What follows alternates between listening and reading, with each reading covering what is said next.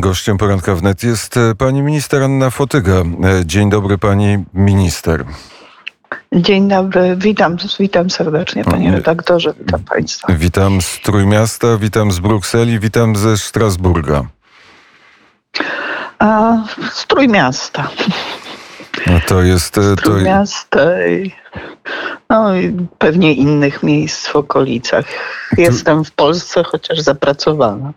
Bo potrafi pani odpowiedzieć na pytanie, być może nikt nie potrafi odpowiedzieć na takie pytanie, w jakim miejscu światowych konfliktów teraz jesteśmy?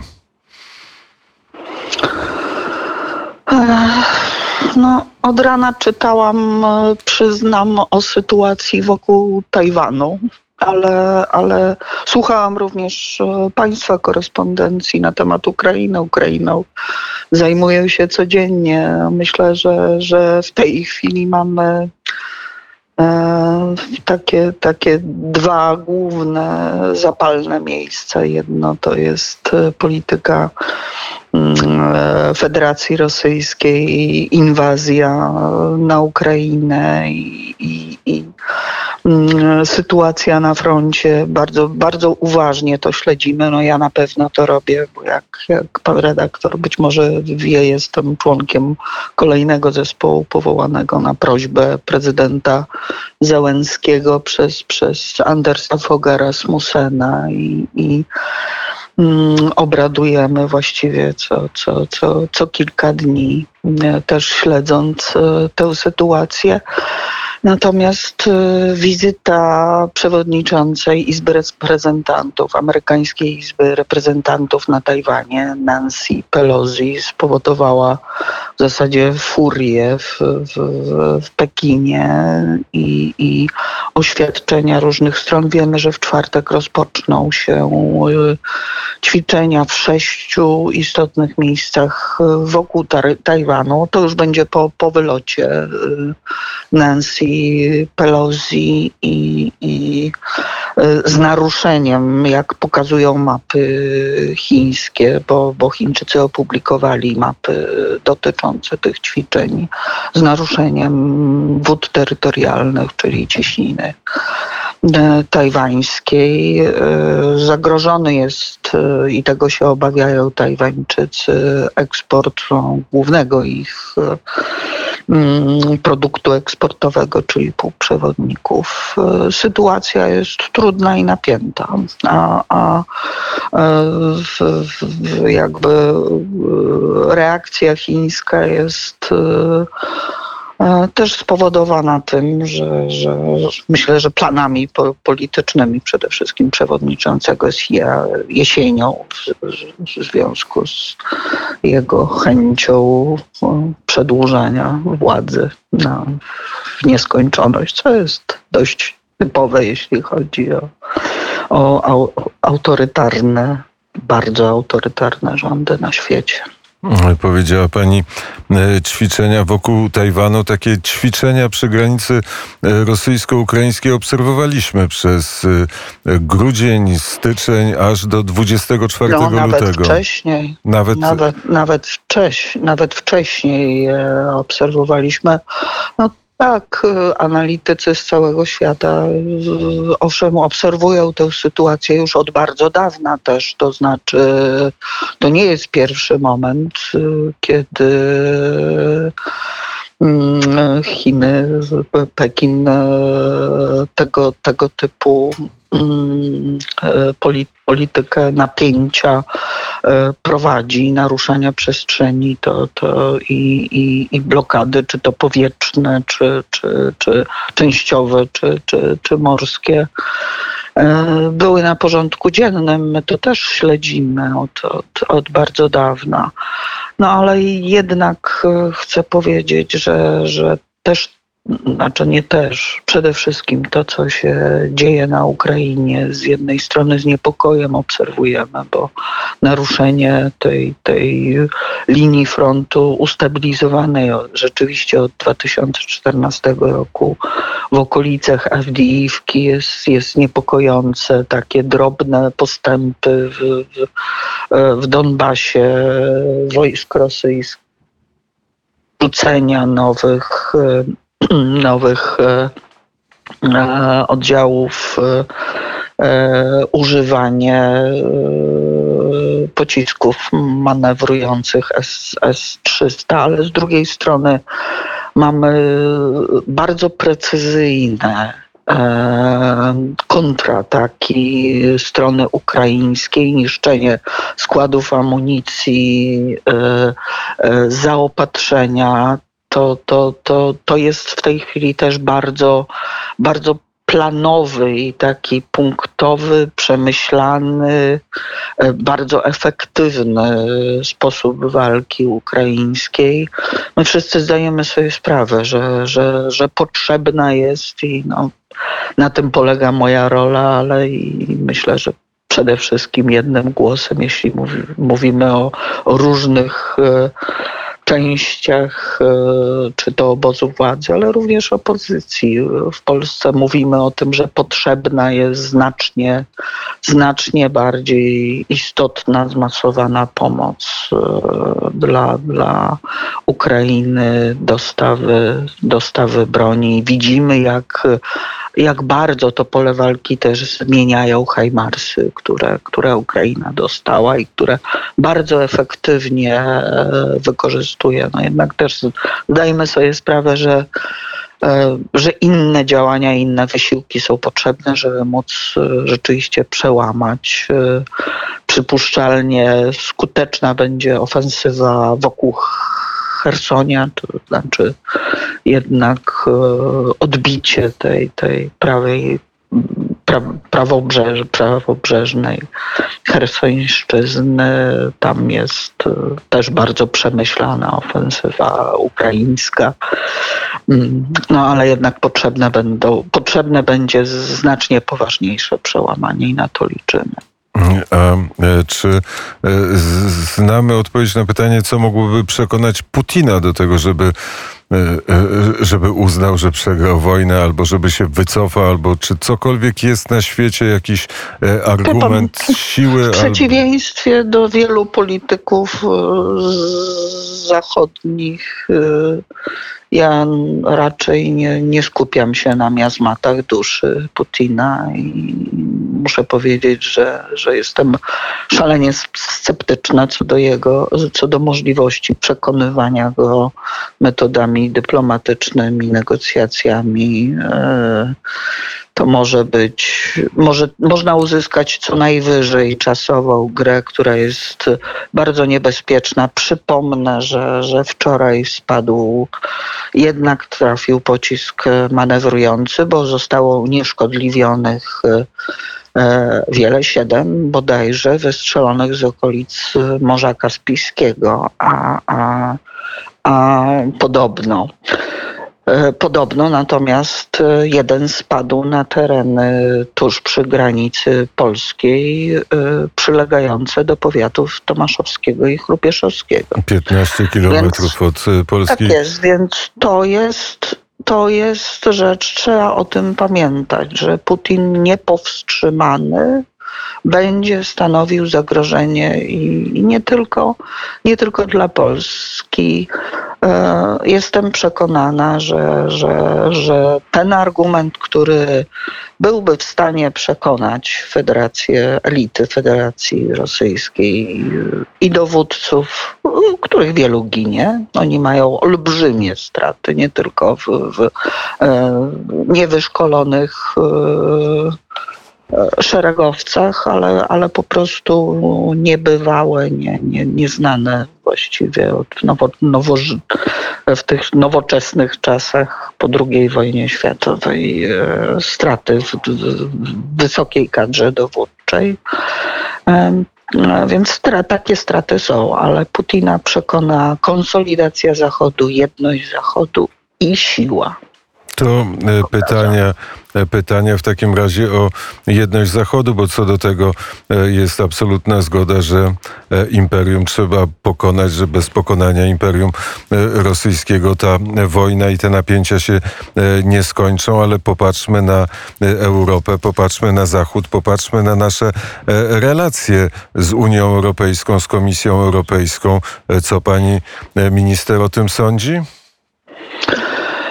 Wie pan, no można mówić zawsze o tym, czy szklanka jest do połowy pełna, czy szklanka jest do połowy pusta.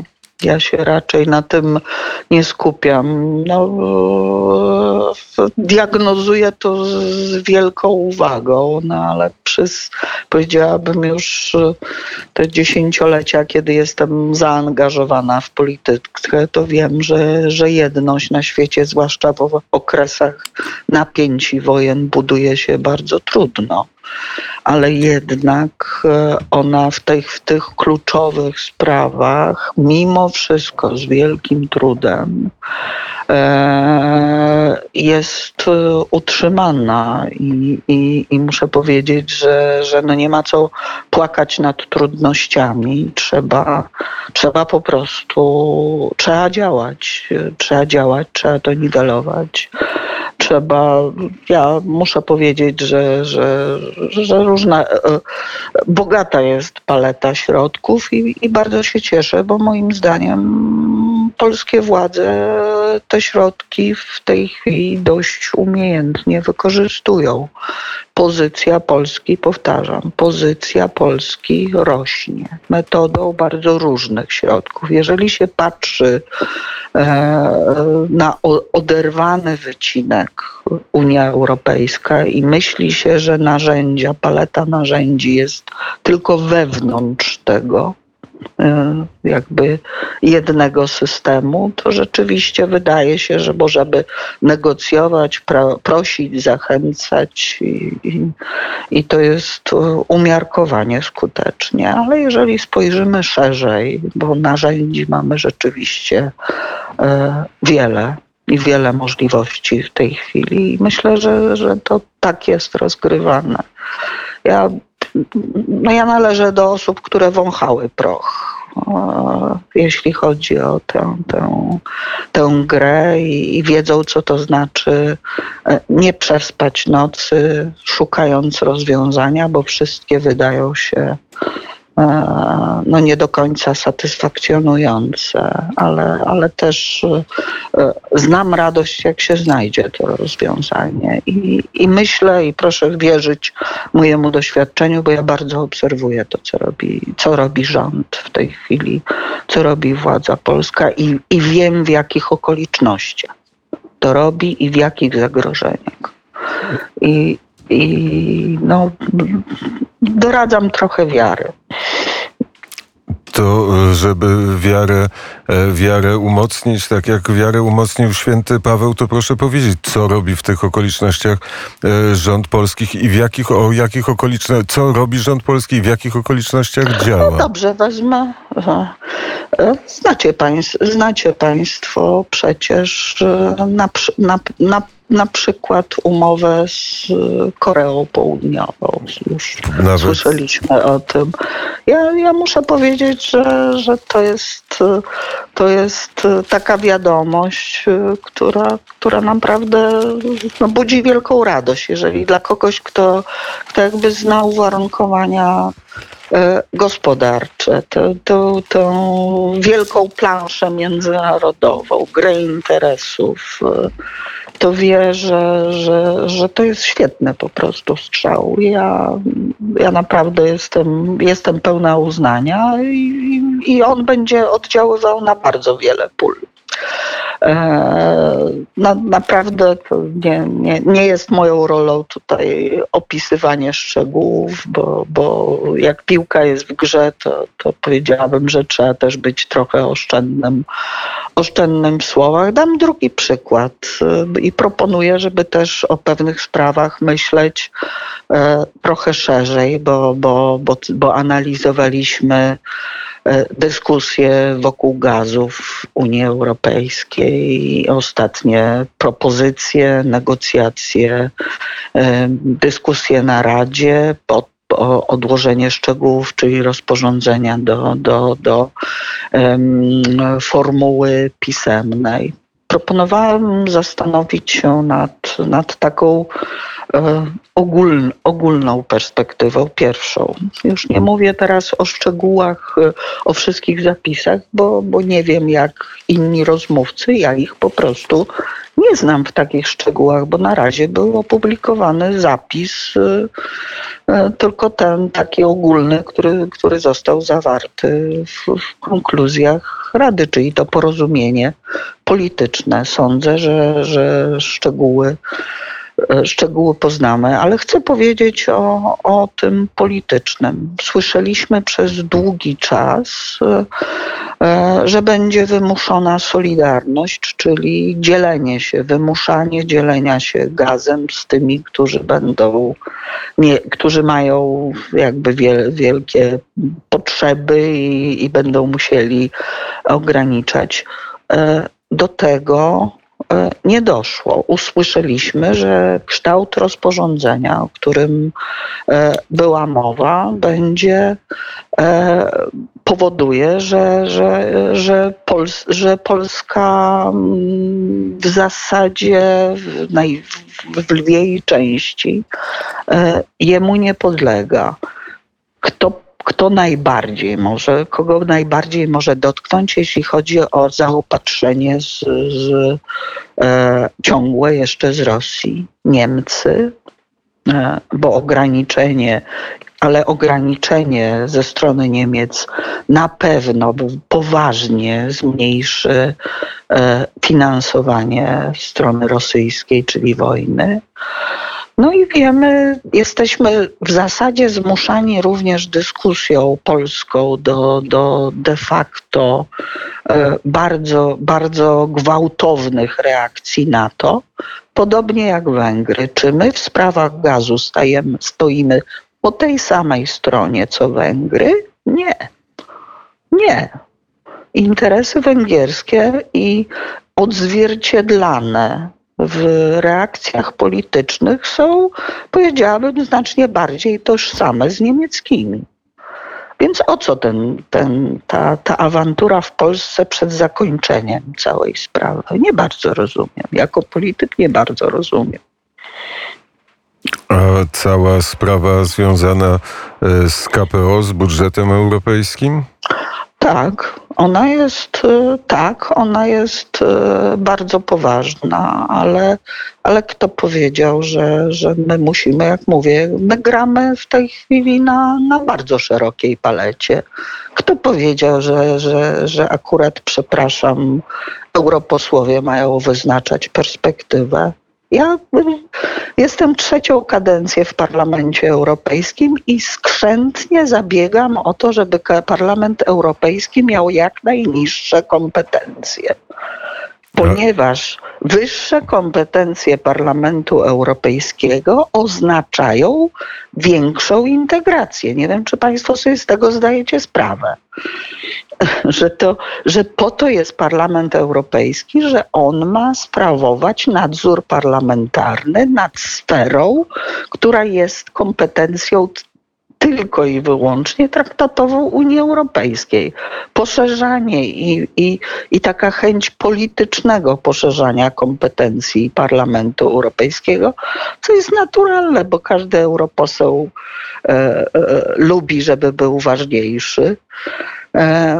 To oznacza, że po prostu pogłębia się wpływ całej Unii Europejskiej ponad kompetencje państwa członkowskiego, a ja tego nie chcę. Ale tego chce Berlin, tego chcą Niemcy, chcą zintegrowanej polityki zagranicznej, chcą zabrać weto poszczególnym krajom. Czy jesteśmy na tej drodze? Czy za chwilę premier Mateusz... Panie redaktorze, o tym, że miałoby być głosowanie większościowe w polityce zagranicznej, w sprawach bezpieczeństwa i obronności, bo to o tym. Ja z tym się borykam już ponad więcej niż 10 lat. Mogę powiedzieć, że dziesięciolecia. I jakoś spokojnie, to znaczy oczywiście to trzeba zauważać i trzeba temu przeciwdziałać, że Teraz mamy do czynienia z jedną z kolejnych faz, kiedy ten temat jest stawiany trochę bardziej intensywnie. Dla mnie to jest żadna nowość. To jest temat, który przed przesłuchiwaniem Borela jako na wysokiego przedstawiciela omawiałam z nim dwukrotnie podczas spotkań, bo też były takie zakusy. Ja wówczas dosyć jasno powiedziałam w imieniu naszej grupy politycznej, że to są czerwone linie nasze, przepraszam za ten slogan, żargon można powiedzieć europejski, to są nasze czerwone linie i jeżeli to stwierdzi, taki postulat zgłosi w swoim przesłuchaniu, w tym jakby manifeście przed powołaniem, no to będzie miał kłopot, bo będzie miał bardzo, bardzo bardzo poważne punktowanie. A sobie tego nikt nie życzy, jak jest przesłuchiwany i takie rzeczy są, na tym polega ta gra. Ale kropla drąży skałę, pani minister. Ale nie ma wątpliwości i to jest kolejny dość niebezpieczny moment, ale przepraszam, to nie jest tak, że takie sprawy się załatwia. Proszę pamiętać, że żeby to osiągnąć, potrzeba jest jednomyślnej zgody na zmianę traktatu. I tej zgody Polski nie będzie, chyba że wygra... Ja jestem przekonana. Tak. Tak kolega tak. Z Trójmiasta, czyli Donald Tusk. Chcę powiedzieć, że z mojego monitorowania zmian, które takiego skokowych zmian, jeśli chodzi o integrację europejską, takie dwa okresy były istotne. Pierwsze to tuż po objęciu władzy po raz pierwszy przez Platformę Obywatelską, a drugi moment to był właściwie od marca 2010 roku, czyli przed katastrofą smoleńską i miesiące bezpośrednio po katastrofie smoleńskiej, kiedy to nastąpiły dość znaczące zmiany w istniejącym wcześniej bardzo krytykowanym traktacie lizbońskim, tylko że tych zmian jakoś polska scena polityczna w tym, że tak powiem, część po prostu, część ugrupowań na prawicy, które tak bardzo krytykowały politykę świętej pamięci prezydenta, jeśli chodzi o traktat, zupełnie pominęła i nie zauważyła. Powiedziała pani minister Anna Fotyga, europoseł EKR Prawo i Sprawiedliwość. Pani minister, bardzo serdecznie dziękuję za rozmowę. Dziękuję bardzo. Do widzenia. I miłego dnia.